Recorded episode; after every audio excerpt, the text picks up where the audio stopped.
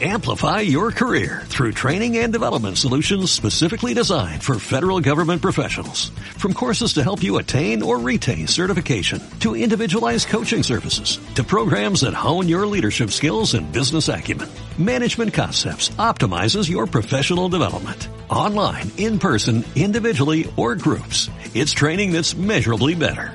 Learn more at managementconcepts.com. That's managementconcepts.com. Pues nos vamos a nuestra entrevista literaria de hoy. Nuestro Él te asombra de hoy afirma que no tiene antecedentes literarios, pero sí muchas horas de lectura. Cuentan de él los que le conocen bien que es un hombre bueno, dotado de una gran sensibilidad, que ama su trabajo, que ama a los animales y que tiene una visión muy especial acerca de los entornos desfavorecidos porque pone en boca de uno de sus personajes cosas como que lo importante no es lo que hagan los demás, sino lo que dejamos de hacer nosotros. Y no solo lo dice, sino que lo hace, porque ya hace algunos años estuvo ayudando a tribus masáis en la selva de Tanzania y fue allí donde entendió que con muy poco se ayudaba mucho. Así que mejor no dejar de hacer y ponerse a ayudar. Para él, el valor de la, de la amistad es sagrado. Por eso, como amigo, sus amigos pueden estar seguros de que nunca les olvidará. Lo que más aprecia es la lealtad, algo que no suele encontrarse y que cuando lo tienes te deja como huérfano cuando lo pierdes. Desde hace más de 30 años su vocación es la medicina veterinaria y su afán proteger al mundo rural. Así que aquellos a los que tanto ama, a los animales, los ha convertido en sujetos de su profesión. Es capaz de entenderlos por su mirada, por el movimiento de sus orejas o simplemente por cómo se arquean. Es capaz de entender que entre ellos hay envidias, que se mienten, que se trampean y que se acorralan si no se gustan entre sí. Y valora mucho la lealtad de los perros. En la presentación de uno de sus libros cuyos protagonistas eran los perros, solía preguntar a los asistentes si tenían un perro. Quizás sea porque entiende que a veces para algunos humanos es la única manera de que sintamos lo que es un inquebrantable pacto de lealtad. Hace ya unos años que saltó de lector a escritor, fue casi una terapia para él, cuenta. Hoy escribir para él es un ejercicio saludable y lo recomienda a todo el mundo. Y de aquella terapia ha pasado a tener en su haber siete novelas. De todas ellas, los libreros cuentan que cuando recomiendan alguna a sus clientes, ninguno se queda defraudado. Y esto es un lujo en los tiempos que corren. Sus lectores de la última novela que nos ha venido a presentar dicen cosas como, atentos, ¿eh? Es una novela fascinante. He tenido que dejar de leerla por la noche porque no veía el momento de dormirme. Sus lectores no se leen con el libro entre las manos, que es lo habitual, sino que por muy, y esto pasa por muy interesante que sea el libro, ¿eh? sino que no consiguen dormirse enganchados a la historia lo que es un nivel más en la calidad de una historia narrada. Sabedor de que una buena historia conciencia más que mil sermones, con la novela que nos ha venido a presentar hoy publicada por Planeta, él mismo invita a que como lectores hagamos la maleta para vivir con intensidad una aventura, conocer la selva, escucharla y respirarla, y empatizar con una serie de personajes que desde su pequeñez quieren hacer algo a favor del bien común. Y en ese viaje y con esa maleta en la mano nos vamos a encontrar con La Bruma Verde, Premio Fernando Lara 2020, y con su autor, Gonzalo Giner. Bienvenido a Te Asombro, Gonzalo. Muchísimas gracias, Ana. Estoy completamente eh, anonadado ¿eh? de todo lo que has dicho sobre mí y a veces estaba pensando, pero estará hablando de Gonzalo Jiménez, estará hablando de porque vamos, de verdad que no caben más logios y te lo agradezco muchísimo, pero seguramente que no me los merezco ni la mitad. Seguro que sí, seguro que sí, y ese era eh, nuestro Gonzalo Giner, el que hemos ido descubriendo entre lectores, entre gente que te recomienda, ese era nuestro Gonzalo Giner. Y estamos encantados de tenerte aquí un ratito para que nos cuentes cosas de ti y de tu novela.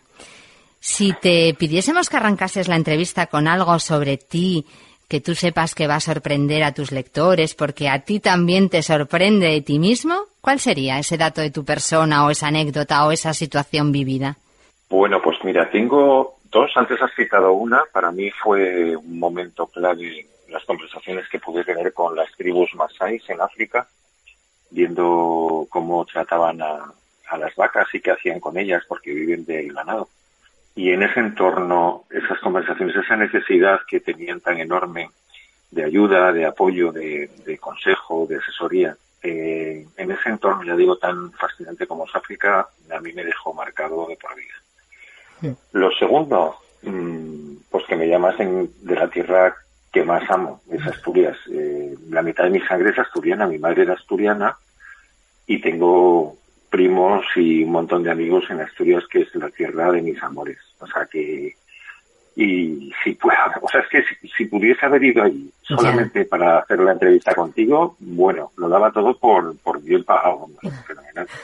Pues lo voy a anotar aquí, porque como esto va a pasar y tiene que pasar, pues nos queda pendiente. Entonces, una en presencial y que te vengas aquí y ya verás, vamos, que lo anoto y que aquí estarás. Seguro, seguro. bueno, pues Trato hecho. Trato hecho, eso es. Gonzalo, ¿por qué un veterinario dedicado a animales grandes como las vacas decide alertar sobre la deforestación del Congo, sobre los efectos de la caza furtiva o, o las explotaciones de coltán y de diamantes, sobre las agresivas técnicas agrícolas? ¿Por qué decides hacerlo así? Mira, hay veces que las cosas no las buscas, sino que te buscan a ti, y este fue el caso de toda la trama de la bruma verde, la trama básica ¿no? que se mueve en el Congo, como bien dices, con todos esos conflictos, y tuvo que ver con una compañera, una colega veterinaria que se llama Rebeca Tencia, que es gallega, eh, de Ferrol, que desde hace, mm, yo creo que dos décadas, está trabajando en el Congo y trabaja de la mano de Jane Goodall. De hecho, es la mano derecha de Jane Goodall en, África. Bueno, yo pude tener la oportunidad hace tres años, un poco menos, de hablar con ella en profundidad y de entender por qué estaba haciendo lo que hacía, por qué se había ido al Congo, cuál era su vocación, en qué trabajaban, eh, por qué eran importantes para ella eh, la supervivencia de los primates, en este caso de chimpancés, pero también de la propia selva, qué peligros tenían. O sea, me contó un poco lo que es la trama de, la nueva. Yo cuando escuché hablar de, lo que me estaba hablando, vamos, cuando escuché decir todo eso, entendí que tenía que escribir, o sea, era también como una parte de mi misión, porque antes has dicho una frase que es verdad, que cuando hace muchos más años estuve con estas tribus Masai, me di cuenta que muy poco, como decías tú, hace mucho. O sea, que a veces una pequeña contribución puede cambiar las cosas. Y esta mujer era otro ejemplo, eh, haciendo aparentemente muy poco, pues está mejorando la vida de un montón de poblaciones alrededor, aparte de los chimpancés, lógicamente, y el caso de Bingural de, de la defensa del planeta. Y ahí fue el momento en el que dije, bueno, pues yo no quiero contar la vida de esta mujer, porque de Rebeca me refiero, ¿no? Porque no, no, la novela no tiene que ver con ella, pero sí que el tema me provocó tal grado de seducción que, que ya no pude aguantar. Y dije, pues pues voy a cambiar de registro y voy a meterme en el Congo de lleno. Qué bueno. Surge esta novela, La Bruma Verde, y por, de, de todo esto que nos cuentas, ¿y por qué ese nombre para este libro? Bruma Verde. Pues mira, surgió muy pronto porque, mm, claro, yo había visto zonas selváticas eh, muy cerca del Congo, es Tanzania. Tanzania hace frontera con el Congo y hay una zona que es selva, es igual que la que tiene el Congo. Eh, pero no pude ir al Congo mientras estaba documentando la novela, cosa que había querido hacer. Y no pude porque mis propios compañeros que conocí, bueno, que, les, conozco a distancia, no los conozco en persona, hay dos o tres veterinarios que están trabajando en un centro en una provincia que se llama Kibusur, que aparece en la novela como uno de los escenarios, que se llama el Centro de Rehabilitación de Primates, Ruiro.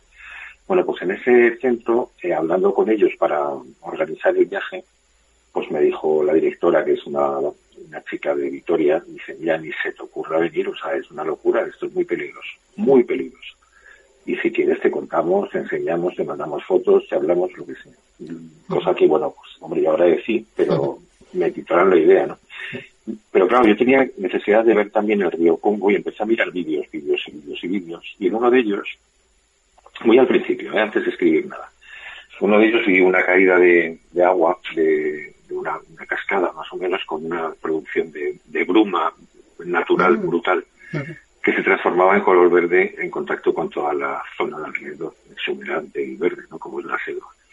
Y en ese momento se me ocurrió la palabra y digo, ojo, esto es como una bruma verde. Y dije, ya está, tengo el título, la bruma verde, que ahí surgió.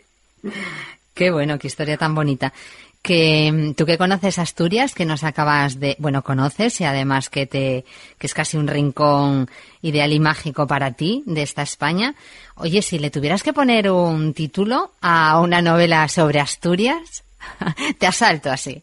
Después de haberme contado el corazón esto. Verde, no tenía que ser el corazón verde o algo así, porque es que han sido muchas cosas para mí, porque fíjate, hasta mi propia profesión de veterinario la decidí en el paseo de San Pedro de Llanes, mm. en, el, ese, bueno, en ese muro ¿no? que, que da al mar, en forma de acantilado, que yo iba de veraneo muchas veces, he ido muchísimas veces a Llanes, y en ese mismo lugar estaba leyendo eh, con 14 años una novela que me había caído en mis manos que, de un veterinario inglés, se llama James Herriot, y esa novela cuando la leí fue la que me determinó tomar la decisión de ser veterinario, de estudiar la carrera. O sea que fíjate también por dónde que Asturias y la literatura me empujaron a, mi profesión.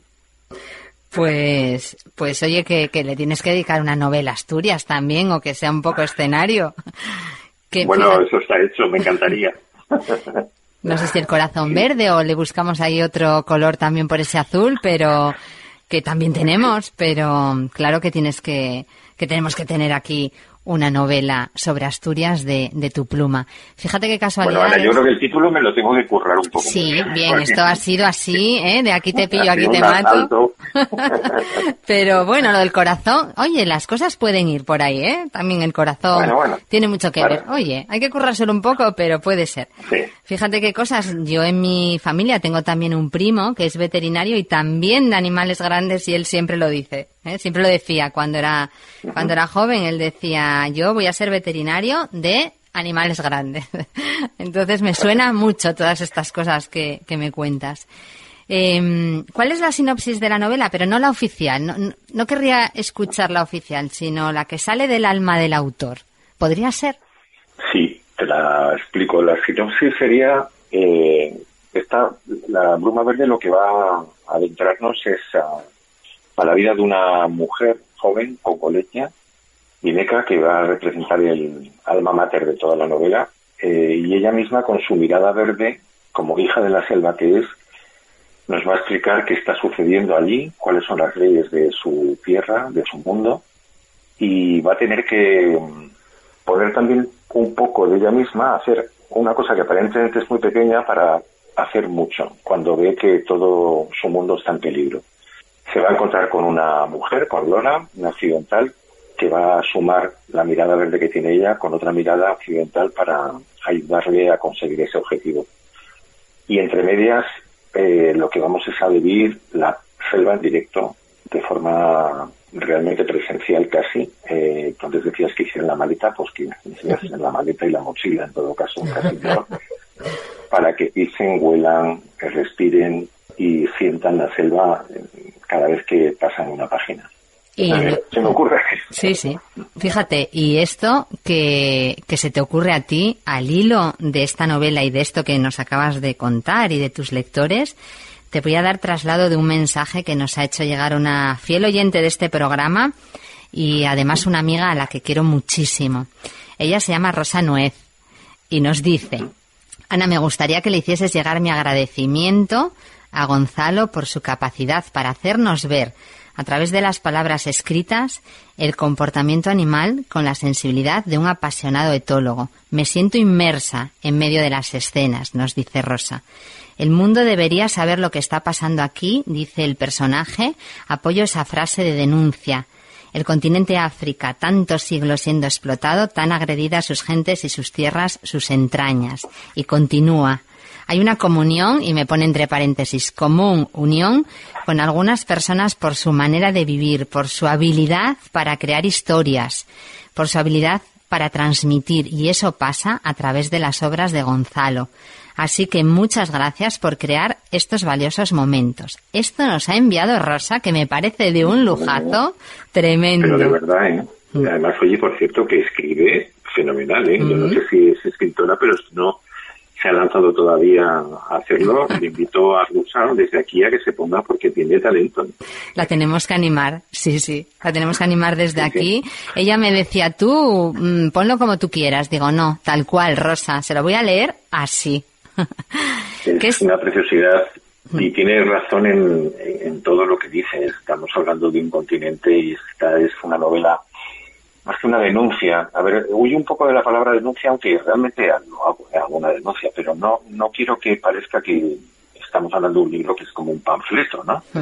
Sino que es una novela. Simplemente lo que pretendo es que el lector se sensibilice con el problema que existe, lo conozca primero, vamos, se sensibilice con él y luego que actúe. Porque al final no actuamos si no somos conscientes del problema que existe y de las consecuencias y bueno, Rosa lo ha dicho también muy bien eh, con sus palabras, pero ha explicado con toda maestría este mismo concepto. Sí, sí, así es. Oye, Gonzalo, ¿y si nos lees un poquito de tu libro? Que nos encanta escuchar al autor en su voz. Eh, pues espérate un momento porque me pillas y no tengo ningún libro a mano. Pero un segundito que ahora mismo, no, no, como tengo el ordenador, lo abro y busco la novela y te lo te la leo directamente, ¿eh? un segundito nada más. A ver. Espera, yo, eh, Dime. No, no, no, digo que leería eh, pues la primera página, o un poco de la primera página, igual no toda, pero un trocito porque me parece que es la que abre la puerta de una historia potente que va a haber detrás. Es, la, es como eso, es que con esta página estás abriendo el manillar de, un mundo, ¿no? El que abres y ya en cuanto entres no, no le voy a dejar que se vaya al lector. Empiezo. Venga, vamos. Un día su, su, abuelo le contó que no solo los hombres podían hablar, escuchar, decidir y amar. Ella, con solo diez años, sorprendida ante tan curiosa afirmación, preguntó qué otra criatura sería capaz de hacer todo eso. El hombre, con una rama entre los dientes y la mirada perdida por la frondosa naturaleza que rodeaba su pequeña aldea, respondió que la selva. Si aún no te has fijado, niña, la madre selva respira, vive, siente. Hay quien dice que sabe reír con el agitar de sus hojas y otros que es capaz de llorar cuando se le pudren las entrañas. Escucha el quebrar de las ramas o ve con inagotable pena cómo caen sobre su seno algunos viejos árboles vencidos por la edad. Ella también sufre, como lo hacemos tú y yo. Abuelo Tonuk, la niña señaló el bosque con un dedo. Puedo entender que viva, sufra y sienta, pero no que pueda llegar a amar. Contesta el abuelo. Cuesta más verlo, sí, pero debes saber que desde el primer día en que nacemos la selva nos observa y reconoce lo que llevamos en el alma. Es entonces cuando decide a quién va a querer y a quién no. Lo dejo. Y claro que apetece coger la mochila, te voy a decir Gonzalo, y sin mochila. ¿Eh? e, irte, e irte a la selva a ver cómo de verdad nos observa y cómo de verdad siente, respira y, y ama también. Qué bonito. Pues desde aquí recomendamos esta novela Mm, vamos, que es de las que tiene que estar sí o sí en este año 2020, que además mm, ha sido capaz de crear tanto caos y esperamos que para que para que reconstruyamos el mundo ¿eh? y empezar a reconstruirlo también pensando en la selva, me parece, vamos, un regalazo de libro para leerlo cada uno de nosotros. Gonzalo. Gracias, Mm, tenemos casi que ir acabando esta entrevista porque se nos pasa el tiempo el tiempo volando y la verdad que cuando encontramos a autores o entrevistados como tú, asombrosos para nosotros, casi que nos apetece hacer un programa dedicado a, a vosotros y a vuestra obra. Pero el tiempo es el tiempo. Eh, cierra como tú quieras. Cuéntanos, no sé, algo que, te haya gustado decir y que, que no, no hayamos encontrado el momento, pues cierra ahora con ello. Mira, la magia, la magia que tienen los libros la descubrí, eh, bueno, la descubro en muchas ocasiones, pues fíjate, con el mensaje que ha mandado Rosa, con tu propia entrevista también, que me ha sorprendido por el tipo de preguntas que haces, por el trabajo que has hecho de recopilación y sobre todo de, sintetizar la historia que cuenta la novela, que de verdad te lo agradezco. Pero eh, todavía destacaría un momento que para mí fue mágico y que fue un club de lectura al que acudí hace tres o cuatro años, quizás cinco, que era mm, un club de lectura de invidentes. Todos eran de la, de la once. Había en un restaurante, se reunían a, hacer, a comentar una novela me invitaron eh, y había una mesa enorme con 14, no, con 17 invidentes y eh, habría otros 14 o 15 perros y ya que estaban debajo de la mesa y comentamos el sanador de caballos, que habían leído. Cada uno a su manera, en braille o lo habían oído. Cuando uno escucha en boca de más de uno eh, darte las gracias por una descripción que haces de unas marismas del Guadalquivir y te dicen, te lo agradecemos además con la voz emocionada porque conseguiste hacernos ver lo que es una marisma y cómo se mueven los caballos, pues a uno se le ponen los pelos de punta desde el, no sé, desde la punta del pie hasta el último pelo de la cabeza de emoción. entonces, pues eso es lo que resumo. Yo creo que la capacidad que puede tener una novela o un autor de emocionar o de trasladar esas eh, escenas, ¿no? que las adentren y las hagan suyas la gente es una barbaridad y con eso me produjo un orgullo enorme. Sí, porque fíjate, es eh, que ellos te hacen llegar las cosas que sienten con aquello que tú una vez has escrito, ¿eh? Y eso, eso tiene que ser verdaderamente mágico. Pues ha llegado ya el momento de despedirnos, Gonzalo. La verdad que un lujo haber hablado contigo estos minutos. Y para ti que amas tanto tu profesión de veterinario como tu profesión de escritor, nos inspira una frase de Dennis Waitley que nos dice, son dos las opciones básicas que existen en nuestra vida, aceptar las condiciones como existen o aceptar la responsabilidad de modificarlas. Y en Te Asombro sabemos que Gonzalo acepta la responsabilidad de modificarlas en ambas facetas de su vida. En el ámbito rural, que tanto ama a través de los animales, y en el ámbito de la palabra, que tanto ama también a través de los libros, modificando incluso nuestros sentimientos. Gonzalo, Gracias por estar y hacer. Muchísimas gracias, Ana. Eh, tienes a un amigo de por vida. y te quiero ver aquí, en cuanto podamos. Sí, hombre, esto está hecho, ¿eh? seguro. un abrazo, Gonzalo. Otro para vosotros, para tus oyentes también. Amplify your career through training and development solutions specifically designed for federal government professionals. From courses to help you attain or retain certification, to individualized coaching services, to programs that hone your leadership skills and business acumen, Management Concepts optimizes your professional development. Online, in person, individually, or groups, it's training that's measurably better. Learn more at managementconcepts.com. That's managementconcepts.com.